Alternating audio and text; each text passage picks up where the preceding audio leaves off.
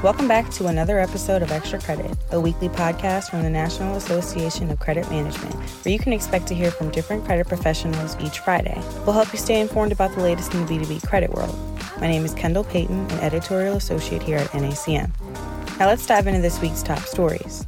The credit department is the backbone of every business that supports other teams and drives success. Whether assessing creditworthiness or managing financial risk, the credit department fosters collaboration throughout the entire order to cash process. Kevin Chandler is the director of financial services at Zachry Industrial. He says the credit department helps inform the C suite or CFO about current business trends in relation to the customer base there's a lot that a credit department can touch within a company in order to help the company to be as effective and efficient as what it can be. So you end up with credit information, which can help the business to understand its customer base and what's going on within its customer base. And then certainly from a collection department, you have information that really nobody else has. So it's very important to be able to take the information that that is sort of naturally within the credit department and be able to support the business and the other departments.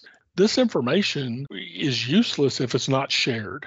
Almost all departments are interdependent on each other, such as sales, treasury, procurement, and more. For example, the credit department can supply financial information to help sales pursue creditworthy customers. Crystal Doherty is an order to cash manager at Accurate Inspection. She says her credit department helps sales through a pre screening system that shows a variety of either very creditworthy customers or customers who lack creditworthiness. The credit department can help almost all of the departments. I think the no brainer one that credit folks tend to think about is how can we help sales? Before you go and chase down a new customer, tell me who you're chasing. If credit professionals started to really see themselves as the customer service department, even like from an attitude standpoint, being friendly, and helping them. I'm not needed unless there is revenue coming in the door. And so I need to support those who are generating the revenue. In order to create and build positive relationships between departments, communication is key. Marty Smith is a credit manager at Ashgrove Cement Company.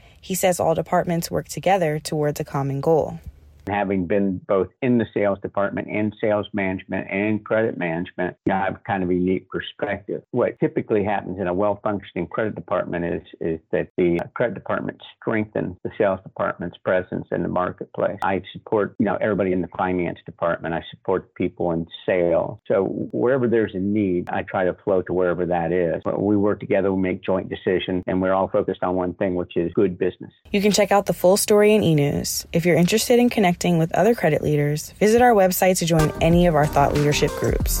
That's all for this week's episode of Extra Credit. We'll be back next Friday, but until then, be sure to follow us on Twitter and LinkedIn. In the meantime, you can also register for our upcoming webinar, Escheatment Bootcamp, on Tuesday, September 26th.